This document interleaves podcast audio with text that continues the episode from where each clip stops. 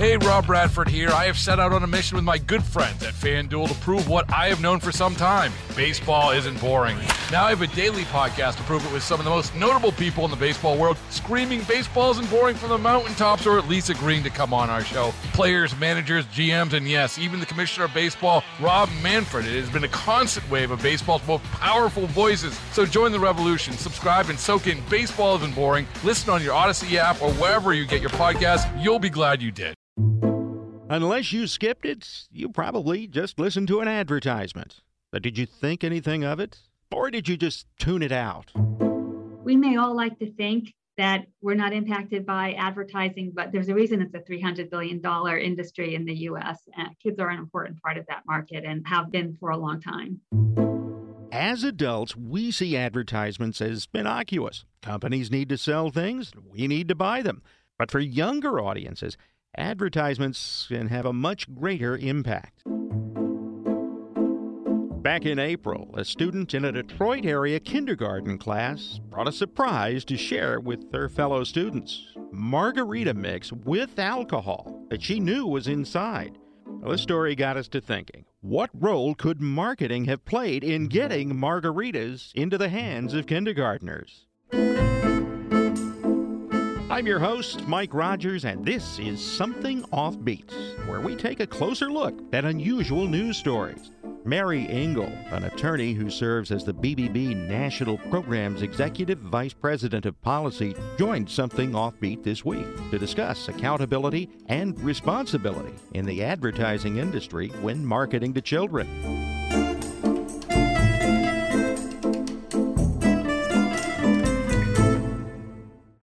This case in Michigan, I guess it's suburban Detroit, with a kindergartner bringing tequila to class and and serving it up for some fellow students. This is an eye opener, isn't it? Or is it? I mean, does this kind of thing happen more often than any of us know? Well, I don't think we really know uh, how often this sort of thing happens. And I guess one of the things that we don't really know here is how the child got their hands on the tequila. And uh, the article did suggest that she knew that it was liquor, so it's possible she was trying to make a little mischief as well. Um, or it's possible she just mistook it for, you know, a fruit drink, but we don't really have that many details on it. Clearly, um, it's important for marketers and brands who have products that are dangerous to kids or harmful to them in some way to avoid using any packaging that would be attractive to them. This is an ongoing problem, isn't it? I mean, I, I think back Joe Camel. How many years ago was that? Yeah, that was back in the 90s. you may remember Joe Camel, a cartoon used to market Camel cigarettes back in the late 1980s and early 90s. He was typically sporting a pair of shades and a nice suit or a leather jacket now, Joe was axed in 1997, though, after the Federal Trade Commission alleged that the cartoon unlawfully targeted children. Before taking on her role at BBB National Programs, Mary spent 30 years with the FTC. In the Joe Camel case, the Federal Trade Commission, as well as the attorneys general of the uh, 50, all 50 states actually sued RJ Reynolds for marketing Camel cigarettes to kids through that Joe Camel campaign. You know, they allege it wasn't just accidental. It wasn't just that, you know, kids got their hands on it, but that it was an intentional campaign. A 1998 settlement between the cigarette companies and attorneys general banned the use of all cartoon characters for the marketing of tobacco products. But tobacco isn't the only product putting kids at risk. According to a study of Los Angeles area middle school students back in 2013, published in the Journal of Studies on Alcohol, children between the ages of 11 to 14 years are frequently exposed to alcohol advertising. Researchers say this could increase the likelihood of underage drinking and urged officials to put stricter regulations in place. What regulations are in place right now regarding advertising to children and marketing? And how did your office and the FTC come into play? So, there's actually surprisingly few regulations on advertising to kids. The FTC uses the same authority, the same law that it has to regulate marketing to adults, and it just keeps in mind that kids are more more vulnerable and, and more liable to be misled.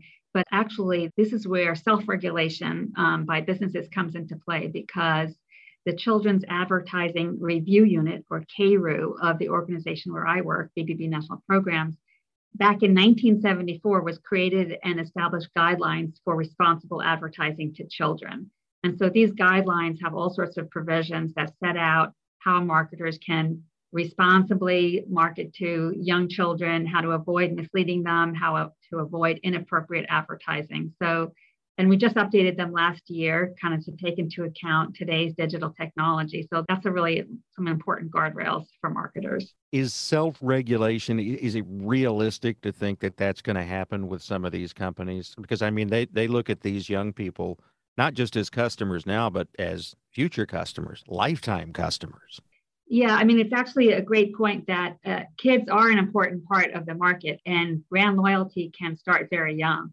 Um, but the point is not to necessarily avoid marketing to kids. I mean, obviously, you should if the product is not appropriate for them, but there's lots of products that are appropriate for kids. And, and absolutely, many marketers look very closely at our guidelines and to stay within the bounds of doing so in a responsible way. What in your mind crosses the line in terms of what's appropriate and what's what's not? Oh yeah, I mean, and there are many products, uh, tobacco and alcohol, for that are illegal to, to market to kids, and uh, tobacco of various types, uh, vapes and, and the like. But even for other products, it's more of a consideration of techniques that you should avoid. You know, things cross the line where you're taking advantage of a child's vulnerability or the fact that they have a harder time distinguishing what's an ad and what's not an ad between real life and fantasy and you know and and so anything that really doesn't take into account the fact that kids have limited cognitive skills can be crossing the line. That 2013 study it also found that black and Hispanic children were twice as likely to be targeted by ads for alcohol than white children, and that girls were exposed to 30% more advertisements than boys. The issue comes when these these companies begin to market um, unhealthy products to these communities, and they begin to market these unhealthy products more more to these communities than they do other communities. That's Omni Cassidy, a professor in the Department of Population Health at New York University, who spoke with Audacy's KCBS Radio in San Francisco this month about marketing. I was going to I was going to ask you about that because uh, yeah. the trope has been that say menthol cigarettes or or exactly. liquor uh, always exactly. seem to be aimed at minority communities. Mm-hmm.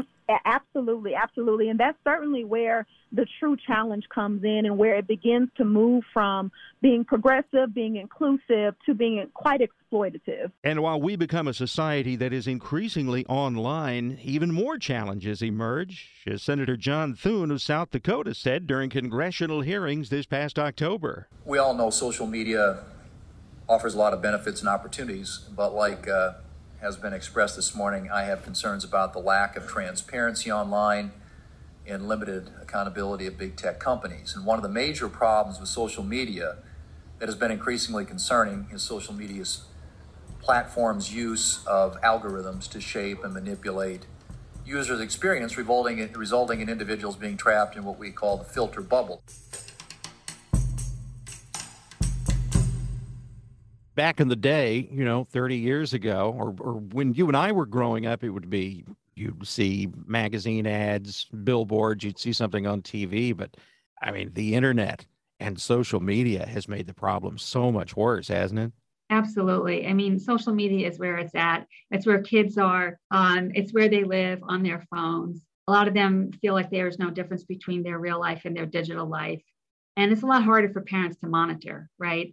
And frankly, it's going to get even worse in the metaverse, you know, virtual worlds where you have a headset on and parents can't even look what's on the screen, you know, because if they're seeing it in, in the headset in the metaverse. So it's it's a real challenge for parents to be able to keep up with what their kids are seeing. Well, how do you do that? That is such a challenge. And I know a lot of parents would, would like to know what can you do to keep your kids away from this? Or is that even possible? I think it's probably better to focus on education and having real conversations and frequent conversations with your child because as you suggested it, it's impossible to keep them away from it. It's better to have them be more mindful and literate and you know feel free to have open conversations with you so that and they understand if they see something that makes them uncomfortable tell you about it and they can report it on social media as well.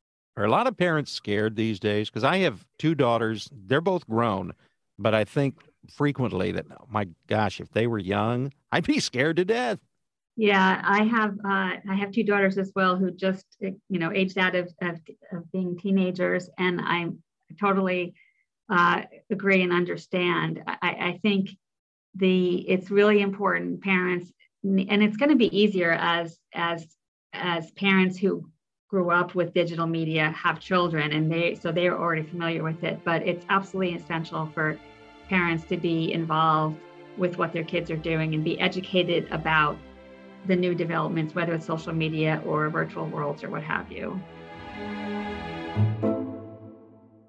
You've mentioned before that industries also have to be accountable. How does that work? And, and how do agencies like the BBB national programs work to improve accountability? Well, so there's there's kind of independent industry self-regulation, which is what we do here at BBB National Programs and our Children's Advertising Review Unit, where companies actually agree. You know, they they sign on to say, hey, we're going to do this. We're going to hold ourselves accountable in the case of children, above and beyond what the law requires. So there are lots of responsible advertisers who are committed to do that, which is really different from an individual company, say, on its own, well, we're going to hold ourselves responsible. Just don't look behind the curtain and see what's really going on. I think there needs to be a light shine on what the industry practices are and reporting about it in order to really see true accountability. If you are a parent, or you don't necessarily have to be a parent, and there is something in terms of advertising or marketing that concerns you, who can you report it to? Can you call your office? Can you call the government? Yes, absolutely. You can you can report it to us to BBB National Programs.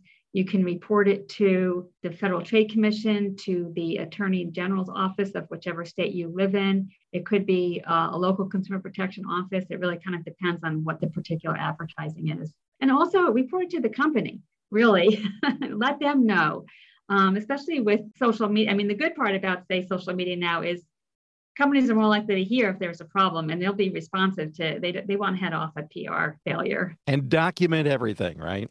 Yes right. Always a good idea.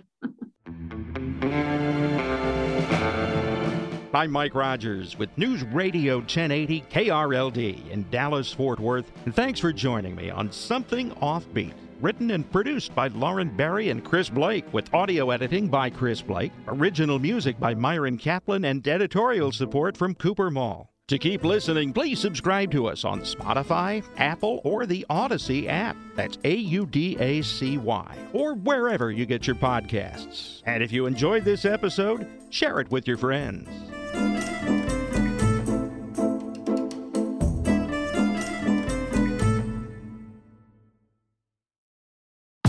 Rob Bradford here. I have set out on a mission with my good friends at FanDuel to prove what I have known for some time baseball isn't boring. Now I have a daily podcast to prove it with some of the most notable people in the baseball world screaming baseball isn't boring from the mountaintops or at least agreeing to come on our show. Players, managers, GMs, and yes, even the commissioner of baseball, Rob Manfred. It has been a constant wave of baseball's most powerful voices. So join the revolution. Subscribe and soak in Baseball Isn't Boring. Listen on your Audacy app or wherever you get your podcast. You'll be glad you did.